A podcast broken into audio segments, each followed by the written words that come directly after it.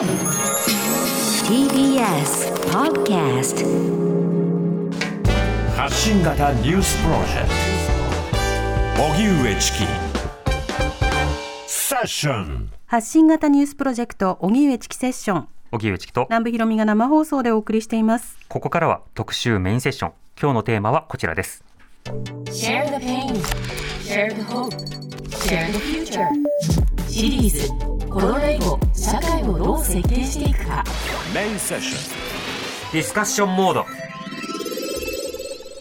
11月20日は世界子どもの日。子どもの権利を守るためにどんな政策が必要なのか。コロナ以後の社会をリスナーの皆さんと共に考えていくシリーズコロナ以後社会をどう設計していくか。この企画はみんながみんなを支える社会を目指し企業や NPO 行政国際機関などとともに国内外さまざまな社会課題の解決に取り組む日本財団とのコラボレーションでお送りしています。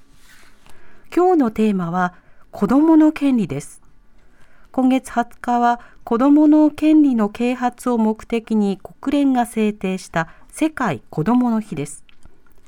近年日本では児童虐待、いじめ、不登校などが深刻さを増しており子どもの権利が守られているとは言えない状況にあるといいます。日本は1989年に国連で採択された子どもの権利条約に批准していますが現在までに子どもの権利に関する総合的な法律は作られていません。一方日本財団は日本でも子どもの権利を基盤とする施策を実現していくことを目指し子ども庁の設置に合わせ包括的な子どもの権利基本法を制定することを目指しています。そこで今日は子どもの権利条約とは何かそもそも子どもの権利とはどういうものなのか専門家と考えます。はい。まあ子どもの権利を確保するそして尊重するということをするために日本でどういったことをすればいいのか、はい。どんな課題があるのかを考えていきましょう、そのための手段として、うんうん。まあ子ども庁を作るのか他のやり方があるのかという手段そのものについてはいろいろ議論があるにしてよ、はい。その以前の段階として今の状況を知るところから、うん。今日始めたいなと思います。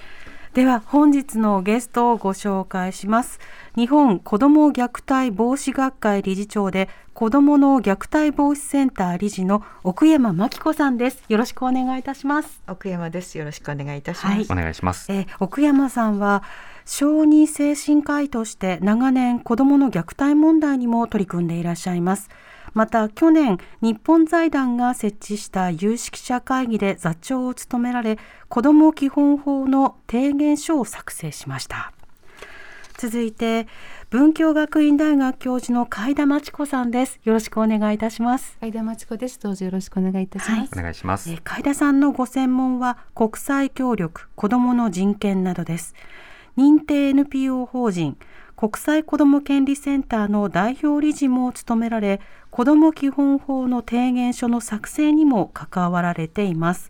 著書に世界中の子どもの権利を守る30の方法などがあります。はい。まずはこの子どもの権利とは何かというところから確認していきたいと思うんですけれども、海田さん、この子どもの権利、一体どういったものだということで議論されているんでしょうか？はい、あのー今言われたように1989年に国連で採択された条約に基づいて子どもの権利が定義されているんですけれども、うんまず大事なことはあの子どもが権利の主体だということなんですね。はい。つまり一人の人間として、えー大切にされるものだということなんですけども、まあ、あのそれまでは子ども間として大人の言うことに従っていくものが子どもだという下に見てきたと思うんですけども、この時に初めて、まあ、対等なパートナーとしてあの社会を一緒に共に作っていく存在として見なされるようになったので、まあ、子ども間を180度変換するきっかけになったと思っています。うん。これどうして子どもの権利という言葉が使ってこう議論することが始まったのか、その必要性はいかがでしょうか？はい、あのまあ、歴史的には1924年に国際連盟でジュネーブ宣言というものが出されて、まあ、子どもには、まあ、日々あの、えーまあ、戦争とか、まあ、有害なもの、えーから守られる権利があるというどちらかというと保護される権利というものが強調されたんですけれども、うん。その後1958年にえー国連子どもの権利宣言というものが作られていやあの子どもたちに提供するものが豊かであればあるほど子どもは日々あの成長することができるということで、えーあのずっとその宣言があの1979年まで、えーまあ、歌われてきたわけなんですけども、まあ、宣言はま言いっぱなしのものなので言いっぱなしだけではなくてちゃんとこう法的な拘束力を持つ条約が必要だと。そしてその条約の中にはえ子どもたちがこう受け取るあるいは保護されるという側面だけではなくて参加する権利の主体だということもぜひあの盛り込んでいこうということでえー1979年から11年にわたって子どもは権利の主体参加の権利もあるということを条約として法的に定めようということに決まりました。うんうんこれあの子どもの権利条約が定められてじゃあ日本でもって議論があった時に、はい、とはいえというふうに反発する声もあの、はい。い、ろいろなところでありましたよね。そうですね。特に教員から反発があり、まあ、一番あったのは子どもに権利なんか教えると子どもはわがままになるというふうな反発があってすごい言い分でそうなんですよ。うん。いやこのわがまま論は今でも続いていまして、はい。それでその結果日本は、えー批准したのが世界で158番目という非常に遅い批准になったわけなんですけども、うん。この誤解というものがずっと続いてまして、ええ。私たちが訴えるのはそれは全くあの誤解であり子どもは自分の権利が尊重されればつまり自分の声が尊重されれば相手の声も尊重する、相手の人格も尊重する全く反対になるわけですけども、その誤解が今でも続いているという状況にあります。うん。国民の権利を認めたら国民がわがままになると 政治家が発言したら多分炎上すると思うんですがですよね。当時はしかし子ども間がそういったようなものであったというそして今でも継続しているところはね。今でも継続しているところがなかなか子どもの権利が広がっていかないあの大きな要因だと思いますし、うん。あの政府がそういった考え方を持っている限りなかなか学校で子どもの権利が教わられない教員が教えようとしないということも問題だと思います。うん。権利をわがままかどうかというレベルで議論してしまうという背景というのもありました。一方でこの子どものまず年齢というのは海田さん何歳だということが想定されているんですか、はい、国連で定められているのは18歳未満です。18歳未満ということですね、ではこうした子どもの権利実際に奥山さんどういったところで満たされていないというようなことが起きたりしているんでしょうか？はい、あの1994年に日本はこあの子どもの権利条約批准してるんですけどちょうどその頃から子ども虐待の問題っうん。ていうのが大きくあのクローズアップされるようになりました。でもともとあった問題なんでしょうけれども、はい。やはりあの、うん我々が考えているとやはり少しずつ増えてきてもいるだろうということで現在まで増え続けている通告数は増え続けているという、うん大きな問題が一つ子どもの権利侵害ということではあると思いますしそれからあのヤングケアラーの問題とかそういう新しい問題にも今少しずつ目が向いてみるとやはり子どもの権利侵害っていうのは起きているな、うんということはわかるんだろうと思います。ただそれだけにとどまらずやっぱりあの例えば今回コロナの問題があってもですねあの子どもたちに対してあのこうしなさいああしなさいってことは言うんですけど明日から休校なとか給食は黙食なみたいな。でそうですね。すよね。でもこういうあのウイルスってこんなものだからみんなでどうしたらいいか一緒に考えようよっていう方向にはなかなかいかない。どっちかっていうともう上から押さえつけるっていうことがあの多くなってしまうという方向になっているということ自体がやはり子どもの権利子どもの意見を聞くということが子どもの権利の一つの大きなポイントになるわけですけど、うん。そういうところをこう考えていればもう少し違った形になるんではないかなと思う時があります。うん。この間いろいろなその、えー虐待 DV さまざまなハラスメントその認知の面が進んでいった。これはやっぱり権利があるということ。そしてその関連する言葉が作られてきましたよね、うん。ヤングケアラーなど、うん。そうした発見みたいなものが進んできた過程でもある一方で問題もまたより複雑化したり変化もしてますよね。はい、あの確かに認知はできてきてるんですけどどちらかというと海外から輸入された面が多くてですね、うん日本の中であの一から認知したというより海外でもこんな問題があるから日本にもあるんじゃないかと言って広まってきた面が特に虐待なんかはあるかなと思っているんです。うんですから権利っていうことをまず考えた上で出てきた問題ではちょっとないかなっていう気がしています。うんこうしたその権利をベースに今じゃ考え直していく捉え直していくということが、問われてくる段階なんですけれどもそもそも奥山さんこの日本では子どもの権利を保障するというような法律というのはどうなってるんでしょうか？はい、あの聞くところによるとなんですけれどもちょうどその1994年に日本があの条約を批准した時には国会でもう日本はあのいろんな法律で子どもの権利はすべて保障されています。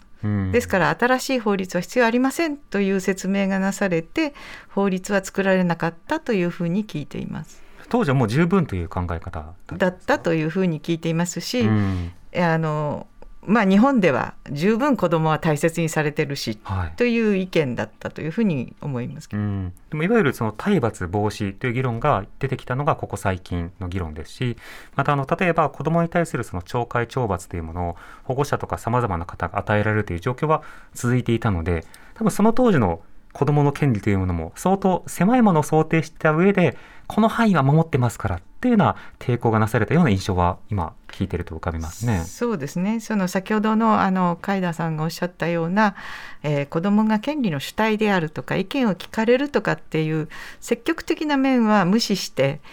あのとにかく守ればいいというようなあの保護すすればいいんだという考え方の方が強かったんではないのかなというふうに、思っています、うん、岡山さんその当時の議論であるとかこの子どもの権利を保障する法律の姿そのあたりいかがですか？ああ海田さんすいません。海田さんでした。はい。そうですね。あの今ちょうど奥山さんがおっしゃったようにいや法律はもう整備されてるんだというふうなことであの権利という言葉がないにもかかわらずそれで良しとしてしまったっていう背景にはやはり子どもの権利の主体としては見るというそういう発想が全くなかったと思うんですよね。どうしても先ほども言いましたように子どもは導くもの従うものというふうな子ども感が強くてですねあえて子どもが共に、えー、大人と一緒に社会を作っていく問題解決をしていくというそういう発想がなかったために法律はいらないっていうふうになったんだと思います。うんなるほど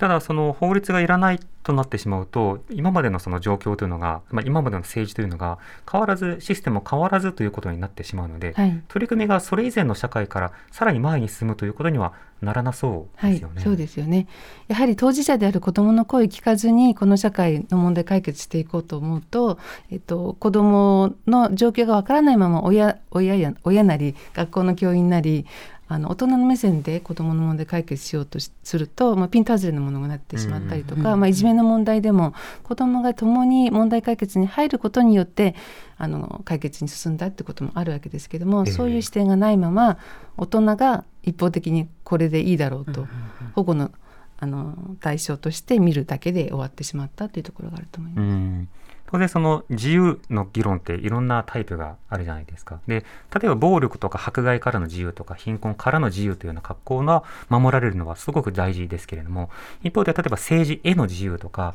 意見を自分から表明するとか、表現をしたいっていうような、いろんなその主体的により発信するようなタイプの自由も確保されなくてはいけない。このどちらかというとこういった参加をするタイプの自由を認めないような風土というものは長らく続いているような印象ありますか？はい、あの今もずっと続いていると思います。あの、えー、23年前にあの高校生に私たちのイベントで登壇してもらった時にも、はい、学校で政治の話をしようとしたら先生から呼び出されて、うん、けしからんと言われたというふうなことがあるんですけれども呼び出されるんですそうなんですそれが今でもあるということなので、えー、あのやはりスウェーデンとか北欧ではもう本当に小学生の頃から当たり前のように、うん、あの政治にの話し合いができているのにもかかわらず、うん、子どもはそんな政治に関わる必要はないというふうな意見も言えないというふうなことがありますしあとその意見表明権とともに子どものグループを作ったりそれから集会を持ったりする権利というのが第15条にあるんですけども、はい、それが実は日本では一番嫌われている権利でして学校の先生親に要するに子どもに対する不信感が強くてグループを作ったり集まったりすると何をしでかすかわからないというもう子どもたちがエンパワーされる力をつける一番大事なことが集会だったりグループを作ったりすることなんですですけどもそれが日本では認められてないということで、まあ、市民的権利政治的権利が非常に、えー、奪われているという状況にあると思います、うん、憲法でもね集会の自由というのは認められているんですけども、はい、権利として、ただただその大人向けのものであって憲法は子どもには適用されないかのような語りというものが、まあ、長らく続いてもいるということですね。はいでこの子どもの権利条約についてもさらにあの伺っていきたいと思うんですけどいくつかの条約項目があるという話少し伺いました。海田さんあのさらにこの子どもの権利条約その中身注目のポイントなどはいかがでしょうか？はいあの全部で54条あるんですけれども、はい、あの大きくグループに分けると生きる権利育つ権利守られる権利参加する権利というふうになっております。であの生きる権利という時にあの最初日本の人たちが誤解したのはその開始途上国では例えば予防接種とか、はい、感染症が多くて亡くなっていくけども日本はそういうことはもう整備されてるから条約は途上国のものなんだっていうふうに言われたわけですけれども、うん、今見てみると日本は他の国と比べて自殺を実施する子どもの数が多いわけでコロナになってからも増えましたよね。えー、そういう意味で命があの奪われているというふうな生きる権利も侵害されているというふうなことが言えると思います。うん、であの育つ権利に関してもあの教育を受ける権利がその中でもすごく大きなものなんですけれども、はい、教育は学校であの学ぶものというふうな、えー、まあ社会的な通念がすごく強くてですね多様な学び、ね、そうですね、うん、あのえー、多様な学びフリースクールですとかあの子どもの居場所で学ぶ権利というものがあの保障されてないという大きな問題がありますし、はい、それから外国ルーツの子どもたちが日本語を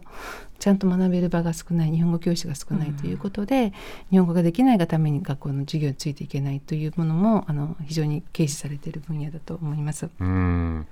本当にいろんな論点があの手手つかずというかまだ改善されないまま残っているということと、はい、あくまでそれは外国のことだからあるいはそれを必要な貧困国のものだからというふうに位置づけることによって自国の問題についてなかなか取り上げてこなかったという部分があるわけですね。はいうん、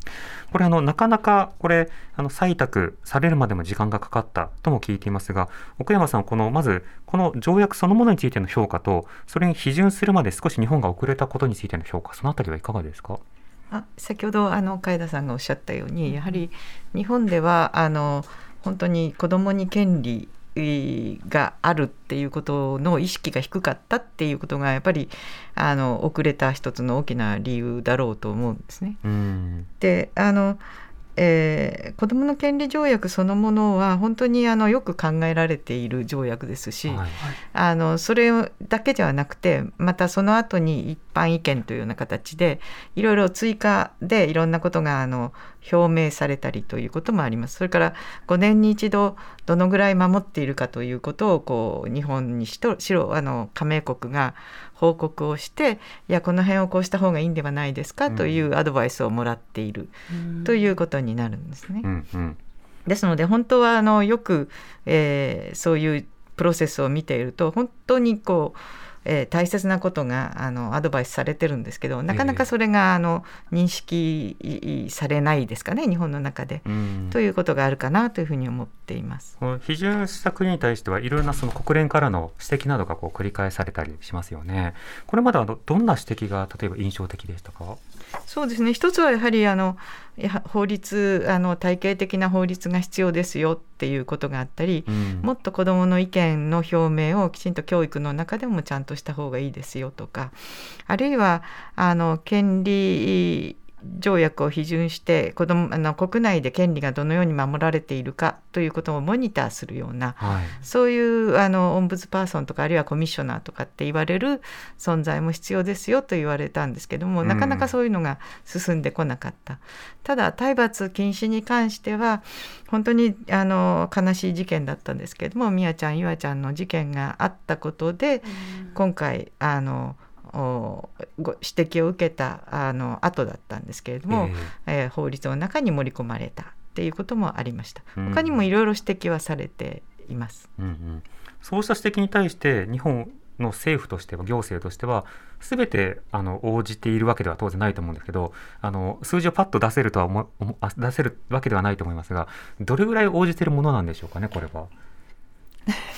いや数的には数字的には難しいんですけれども、うん、私の印象で言うと勧告されてもされても無視しているという状況が続いていると思います。特にあの権利ベースアプローチあの子どもの権利基盤型アプローチと言った言ったりもしますけれども、まあ、一つには子どもの意見を聞きながらあの物事を進めていくという、えーまあ、子どもが自己決定権を持っているということに関してもやはりそれはまだまだあの子ども差別って言われたりしますけども、いや子どもは自分で考えられない未熟なものだからそれは大人が決めるものということが何度も何度もあの権利アプローチによって是正すべきという、まあ、行政手続きにしてもあの司法手続きにしてもそれがあの軽んじられてきましたし、うん。まあ、例えば一時保護所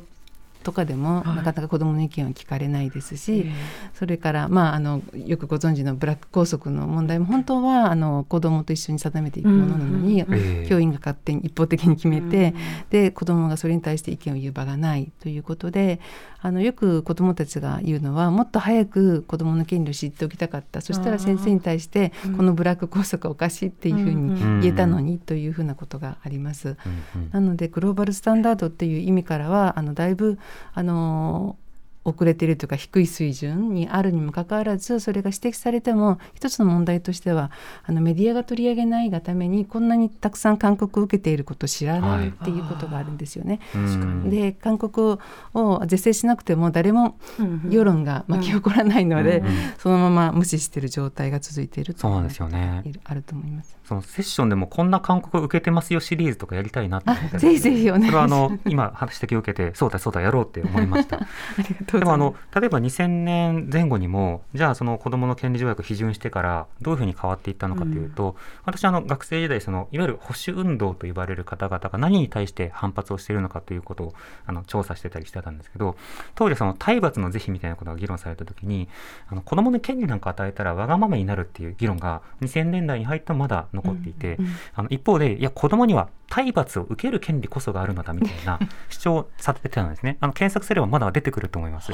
要はその親からそうやってガツンと愛情を込めて言われることによってようやく気づくことがあるにもかかわらずあたかも外形的な権利だけ整えているとあのおっしゃられたようなそのわがままで成長の機会を奪われてしまうというような論理がそこの中では繰り出されていて当然そこには何の根拠もないんですけれども、でも一つの運動の根拠としてはだから子どもの権利条約は危険だあるいは日本の風土には合わないあるいはそれまでの伝統的な教育を否定してしまうものだっていうようなそうしたの反発って海田さん当時ありましたよね。はいありますし今も残念ながらあると思います。うんやはりその子供があの従順であればいい子っていうふうに、そのイメージがやっぱり日本はすごく強くて、何か子供がこれはおかしいんじゃないかって意見を言ったり反対運動をしたりするとあの子供のくせにって思ってしまう、ん。それはつまりグレタさんがバッシングを受けたりとか、はい。高校生があの SDGs でパッケージのことを言ったり、あのお母さん食堂がジェンダーバイアスだって言ったりするとバッシングを受けたりすることにつながっていると思うんですね。うん。なのでもう幼稚園の時から子どもには意見表明権がありそれはもう当然の権利であって、誰でも疑問に思うことは言ってもいい。でそれは全部それを大人が聞くということではなくて尊重してその上でこう意見を戦わせて一番いいことは何かっていうことを、あの考えていけばいいことであって、うん。しっかりと聞くことが大事なんだってそれを全部聞き入れるってことではないんですね。はい。それが誤解されてる一つのことだと思うんですけども。と体罰に関して言えばあの国連の方でもあのかなりエビデンスベーストで、うん。体罰を受けている子どもがどれほどの問題を持つ危険性があるかということを示して、だから体罰はダメなんだはい。ということを言ってるわけですよね。うん。だから体罰した方がいい子が育つっていうことはあちょっとエビデンスとしては逆になるということはいになる。うんアメリカ心理学会などはもい。体罰は100があって1理もないといううんような発信もしています。でこのあたりの議論もですね、まだ論点山積みなので5時台に続けて伺っていきたいと思います。TBS Radio 荻上チキ。セッション荻上チキセッション。今日の特集メインセッションは11月20日は世界子どもの日。子どもの権利を守るためにどんな政策が必要なのか、えーゲストは日本子ども虐待防止学会理事長で子どもの虐待防止センター理事の奥山真紀子さん。よろしくお願いいたします。そして、えー文教学院大学教授の海田真知子さんスタジオにお迎えしています。お二人ともよろしくお願いいたします。お願いします。お願いします。さてあのこの間児童福祉法などが2016年に改正されるなど、はい。子どもを取り巻く権利についてもいろいろな変化があります。で子どもの権利の主体として法律では位置づけられているということにはなったんですけれどれども奥山さんあのこういった法改正というのは変化というのは具体的に日本にもたらしているんでしょうか？はいえっと、2016年に児童福祉法が改正されて、まあ、一丁目一番地といいますかあの一章の第一条にもともとはあの全て国民はという主語で始まっていたのが、すべ全ての子どもはこれこれこれこれの権利を有していますということを明確にあの歌ったんですね。はい、でも残念ながらと言いますかあのそれはすごい大きな一歩だったと思うんですけれども、うん、あの児童福祉法なんですね、はい、教育とかそういうところにはあんまり影響を及ぼしていないわけですね。であの虐待の問題で例えばあのえー、みやちゃんの事件の時なんかも、学校の先生も絡んだりいろんなことがありましたよね。お父さんに、うん、あの、えーとみやちゃんのアンケートを渡し渡してしまった事件とかいろいろあったと思うんですけど、やっぱり福祉だけで子ども虐待から子どもを守ろうと思ってもなかなかうまくいかない。本当に学校の先生方が子どもの権利ということを考えていただかないと、うん、本当によよかれと思ってやってることが子どもにとって悪いことになってしまうということもあり得るんですね。はい、でその時にあのいろんな検証委員なんかをさせていただいた時に学校の先生に子どもの権利侵害のことをどう考えてられますかっていうと子どもの権利みたいな形で、あまり先生方が子どもの権利をご存じないんだなということにちょっと衝撃を受けた、ということが今回こうやっぱり子どもの権利法が必要だなと思った私の大きなモチベーションでした。うん、どっちかというと管理の方は一生懸命されるんですけど子どもたちのじゃあニーズとか意見をどう聞こうかって話は現場でもそもそも時間割とかもろもろに埋め込まれてないですよね。そうですね、うん。学校の中でなかなかそういうことがなされていないとかさっきのあの集会を作るとかっていうことにすごくこう、はい、抵抗があるとか。で今回あのテレビなんかで見てても COP26 ですかね、えー、なんかでもみんな海外ではあの子どもたちが声を上げていますよね。うん、デモしたり演説したり、えー、メディア作ったり。で、ね。でも日本は残念ながらそういうことで将来子どもの将来に関係することなんですよね。あの環境の問題って。本当に自分たちの問題として各国の子どもたちが声を上げているのにやはり日本の子どもたちはまだその声を上げるという段階に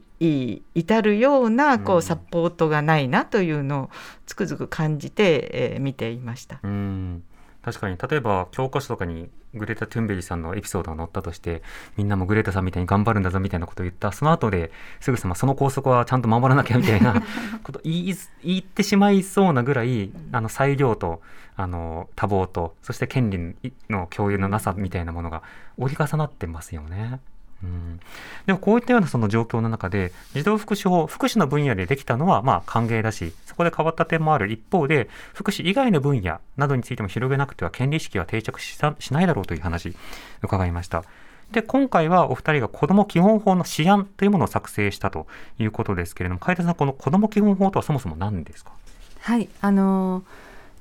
やはり最初に子どもが権利の主体であるということそして、えー、子どもに関わる全ての事柄に関しては子どもが意見を言ってもいいし、その決定過程においては子どもが参加するということが、えー、理念としてはっきり謳われることが必要だと思います。うん、で原則としては子どもの最善の利益というものを打ち出してあのその子どもの最善の利益というものも大人が一方的に決めるのではなく、はい、子どもの意見を聞きながら何が一番いいものかということを判断していくということなんですけども、うん、あの世田谷では子どもの権利条例が作られてやはり子どもの最善の利益ということを、まあ、今まで何も知らなかった職員の方も言葉で分かるようになってそれを考えるようになって変化が訪れたっていうことを聞いたことがあるんですけども、えー、り基本的に子どもをまず最優先するということが理念法で決められることが大事だと思います。だからまずこれは日本国内で作ったらどうかという提案されている、まあ、理念法であり、はい、まあ、なぜその法律が必要なのかというと子どもの権利条約に対応するような具体的な法律がないことや各省庁に対して名当てしてこんなことをやってくださいとかこれを守ってくださいというものがシンプルに作られていないので、これ必要性を感じた、ね、ということですね。もう一つはやはり先ほどから申し上げているようにあの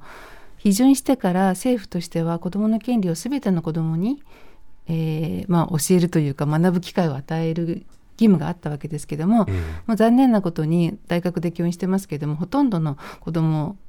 ほとんどの学生が子どもの時に権利を学んでなかったもっと知りたかったっていうようなことを言うわけですよね。うんで権利というものは使うことに意味があるわけで知らされなかったら使うこともできずに大人になってしまったわけなんですよね。はい、なのであの子どもの権利行使という意味からでも本当に幼稚園の頃から、保育園の頃から、えー教えるというそれを義務化するということカリキュラムに入れるということを子ども基本法ではぜひ入れてほしいというふうに思っています。で奥山さん、この子ども基本法、今回、その試案として作られているものの中には、どんな原則や考え方が盛り込まれているんでしょうか？まあ、本当はあの、えー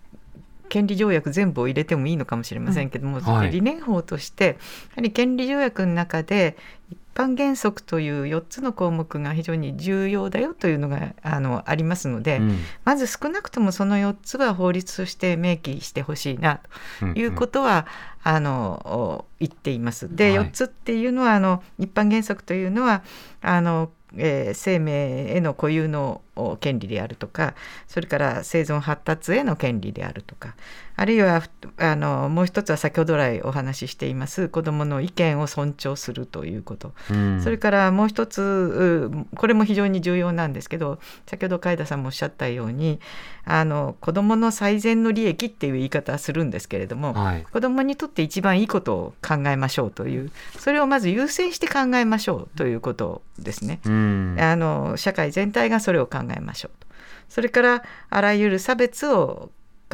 禁止しましょうと。例えば障害を持ってるお子さんが差別されることのないようにはい。あの外国籍のお子さんだからといってそれが差別されることがないようにということで差別の禁止ということも非常に重要なものの一つとなってますんで、うん。それに関しては少なくとも法律の中に明記してほしいというふうに考えています。うんうん。これはまあ理念法なのであの具体的な例えば予算がうんぬんとかあるいはペナルティーがうんぬんとかではなくて基礎的なまず参照してほしい考え方を盛り込んでるということですね。はい。ある意味その子ども憲法を作ろうみたいな格好になるんでしょうかね。ああそういう言い方もできるかもしれないね。教教育基本法はね、はいよく教育の憲法だって言われますけれども、うん、あ何か。の実際にそういうふうに子どもの権利条約をそっくりあの法律にした国もあるんですよね。あそのままそうなんです。そうなんです。そのまましているので、とても具体的でわかりやすいので、参照もしやすいですし、はい勧告とかもダイレクトに受け入れられやすくなりそうですそうよね。ですよね。うんやっぱりあの子どもの権利条約は子どもの権利のインデックスって言われますので、はいあ私には僕にはこういう権利があったんだっていうことをその法律によって知ることを子どもができるので、うん。そういう面もあっていいんじゃないかなとは思ってますけれ確かども。にそうですね、はい。労働のこととかお金のこととか、うんいじめのこととか暴力のこととか、はい。い、ろんなことが権利条約に書かれてますもんね。そうですね。うんで、あの先ほどあの予算のことが言われましたけども、はい。やはりそのさっきねあの小山さんが学校の先生は「え権利子どもの権利?」って言われたって言われましたけどもやはり学校の先生が知るしかもその知識として知るんではなくって体験的に子どもの権利はこんなに大事だってことを知ることが大事でそのためにやっぱり研修ワークショップ形式の参加型のけ研修が必要だと思うんですけども、うん。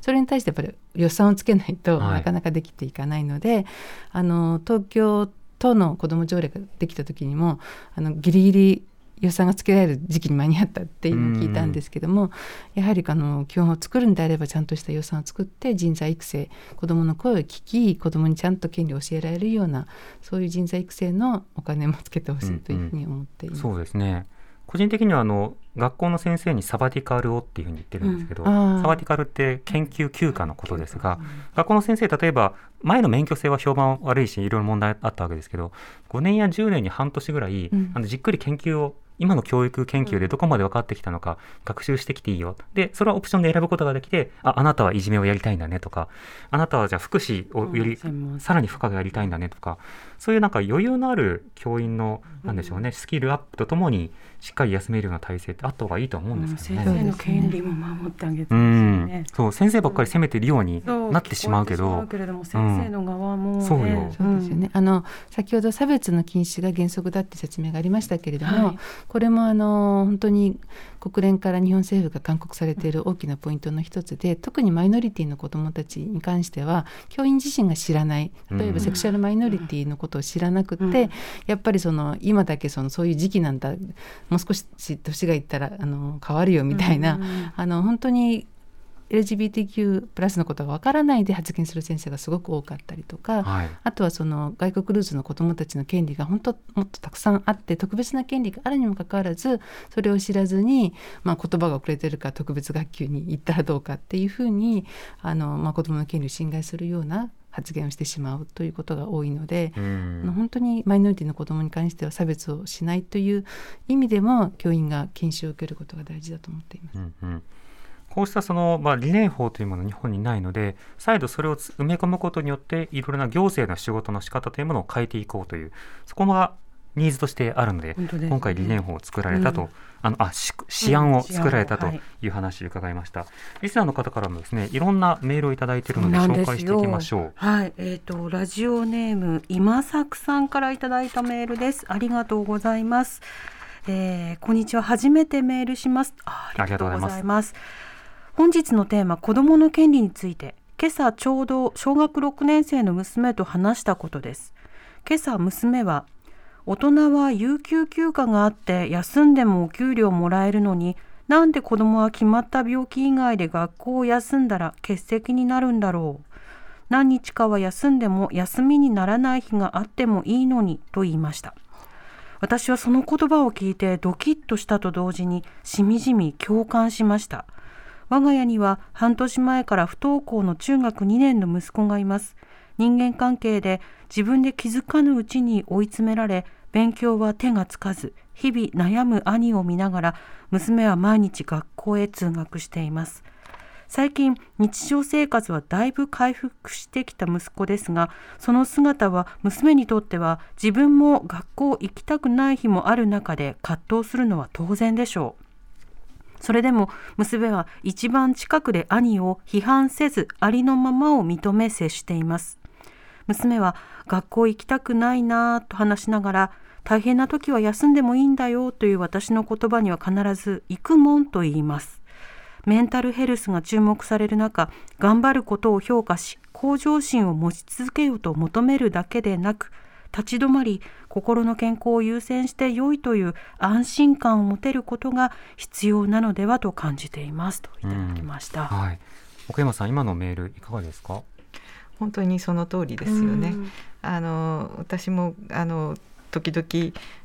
本当に苦労苦労してなんとか学校へ自分が行かなきゃいけないと思ってるお子さんがいるので、はいあの休んでもいいんじゃないのかなっていうのをお母さんと一緒にお伝えすることもあります。逆に、うんあのお母様たちが言っても子どもたちがなんかそういうものを植え付けられてしまっていて、絶対行かなきゃっていう、そうですね。もうその価値観の中でもがいているお子さんたちって結構おられるので、うん。本当にあのいい形でこう接してらっしゃるお母様だなというふうにお聞きしました。うん。そうですね。楓さんはメールいかがですか、はい、私も本当にその通りだと思います。もっと社会が子どもたちに休んでもいいんだよ、辛い時は逃げてもいいんだよっていうことを言うことで、9月1日の自殺の子どもの数が、うん。あの減ると思うんですけども、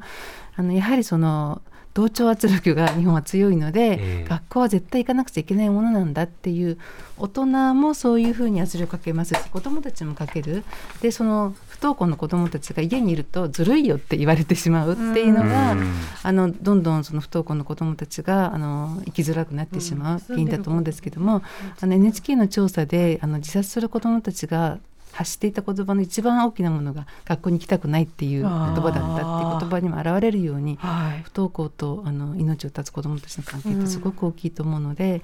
やはりこうもっともっと逃げてもいいよ休んでもいいよというのが子どもの権利として社会に広く認められたらいいなと思います。うん。それをずるいよじゃなくてね羨ましいに言い換えたら 休みたいことがあるんだねって対話になれるんですけどうん。最初から攻撃になっちゃうとねぱりその規範意識のガチガチさに本人も苦しむことになりそうですよねそう。ですうね、ん、リスナーの方からもう一通はい、えー吉田さんからいただきましたメールです。ありがとうございます。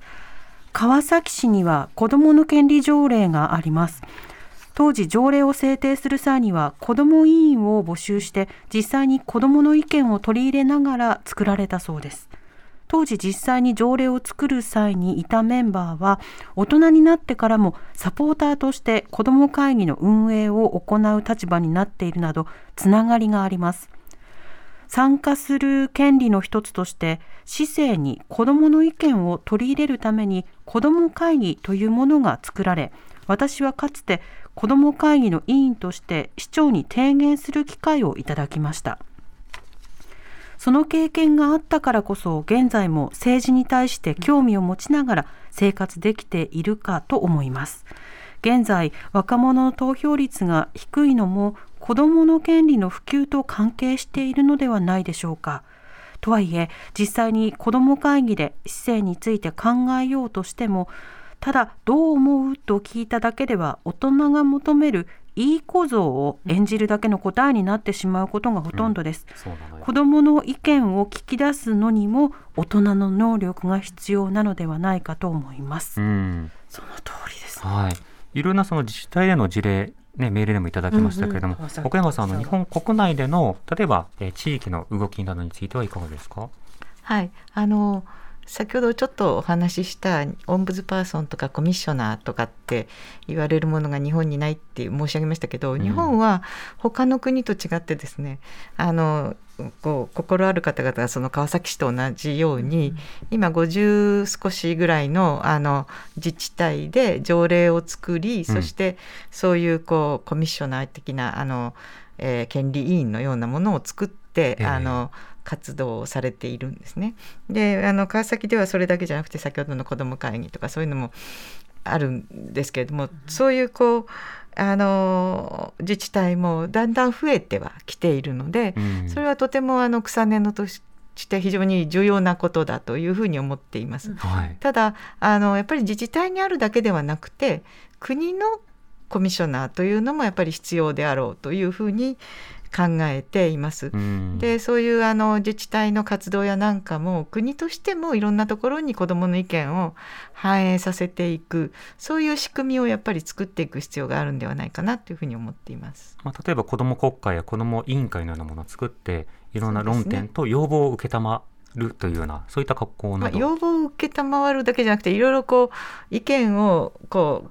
尊重しながら先ほどのあのご意見拝聴で終わっちゃうね。いいご意見尊重というよりもあの、まあ、尊重は尊重なんですけれどもまずその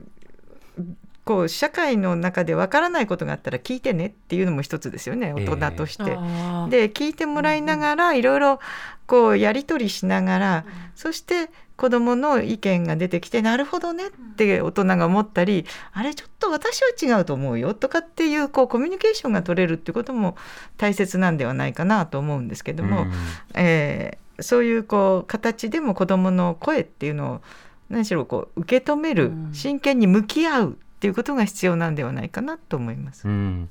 その仕方をどういうふうにしていくのかという議論も合わせてあると思います。であの子どもの基本法を作るという話とは別に今政府の方では子ども庁の設置という方向で今進んでいるわけですけれども海田さんこの子ども庁の役割と評価については現時点ではいかがですか？はいあの先ほどのあのお母さんのあの、はい、発言にも関わることなんですけれども、はい、やはりその子ども庁では子どもの意見を聞いてそれを反映する反映させる市政とかあの町の在り方に反映させる仕組みを作っていく必要があると思うんですよね。うん、であの子ども会議があるところとないところではもう本当にこのお子さんのように全くその自分の意見表明が本当に社会を変えていくっていう成功体験を持つか持たないかで大きく変わっていくと思うんですけども、えー、そのよくあるのはあのどう思うって聞かれてうんいいと思うってそのこうなんていうか表面的なことをやるあの子どもの意見収集とそれから本当に子どもたちに子どもが今直面している問題は何かっていうことを出してもらってそれに対してどういうふうに解決していったらいいかっていうふうなこう意見表明の場っていうのがあると思うんですね。で海外の例だともうきちんとその子どもが今一番、えーと、大事だと思っている問題はこれでじゃあそれをどうしたらいいかっていうことを子どもにも聞いていくという事例が他の国ではあるんですけども、はい、そこで大事になってくるのは子どもにはあの情報へのアクセスという第17条の権利があって、えー大人側がきちんと適切な情報を十分に提供していない限り子どもはそういった意見を言えないわけですよね。例えば私がインドに住んでいる時はあのストリートチルデンに対する集会で大人がこの町にはあの予算がストリートチルデンのためにこれだけついてこういうえー政策をしようと思っているんだけれどもそれをどう思うかみたいなちゃんとあの前もって情報を与えた上でそれに対してどう思うかっていう意見を子どもたちに、あの求めていたのであのそれぞれのイシューに関してのちゃんとした情報を大人が提供してそれによって子どもが意見を言えるようになる、まあ、そういうシステムを子ども庁があの、まあ、専門的なそういう子どもの意見を聞く先ほど言いましたように聞き取る能力がある人が集まることによってまたまたそういう人たちを育成することによって子ども庁が制度を作っていくっていうことが必要だと思うんですけども、まあ、そもそも最初に子ども庁ができた時の背景として少子化対策をはい。どうにかしようっていう大人目線の子ども庁だったんですけども、全然その子どもの意見を聞きながらこの社会を作っていこうというふうなシステムを考えられてなかった。それで私たちあの広げよう子どもの権利上キャンペーンといってあのえー、と今180団体の賛同団体があるところで、えー、と政策提言活動を行っているんですけれども今度11月20日にもあの最終的な政策提言を発表するんですがもうそこでは本当にあの子ども庁が子どもの意見を聞きながらこの国を作っていくという提案をするところで。なんか国が子ども庁ロボを作ってるようだけど、はいなんか変な方向に行きそうだからこの OS 使ってみたいな感じで ソフトを編み出して今渡そうとされてるっていうことそうですね。うん、その動きとか予算とか具体的にどうなるのかという論点も残ってますのでその話もこれからニュースで続けていきたいなと思います。はい、えー最後にお知らせあります。11月20日土曜の世界子どもの日に合わせて日本財団主催の日本子どもフォーラム。子どもの権利を基盤とした子ども施策の実現に向けてがオンラインで開かれます。時間は午後2時から5時で、これどなたでも参無料で参加することができます。うん子どもの権利基本法の制定を目指すことから与野党の国会議員も出席し本日ご出演いただいた奥山さんもパネルディスカッションに参加されますセッションのツイッターやホームページにも情報を掲載しておきますので詳しくはそちらをご確認ください、はい。はい、ということで、えー本日は子どもの虐待防止センター理事の奥山真紀子さん。そして国際子ども権利センター代表理事の海田真知子さんとお送りしました。お二人ともありがとうございました。またよろしくお願いいたします。ありがとうございました。TBS Radio 発信型ニュースプロジェク荻上チキト荻上チキセッション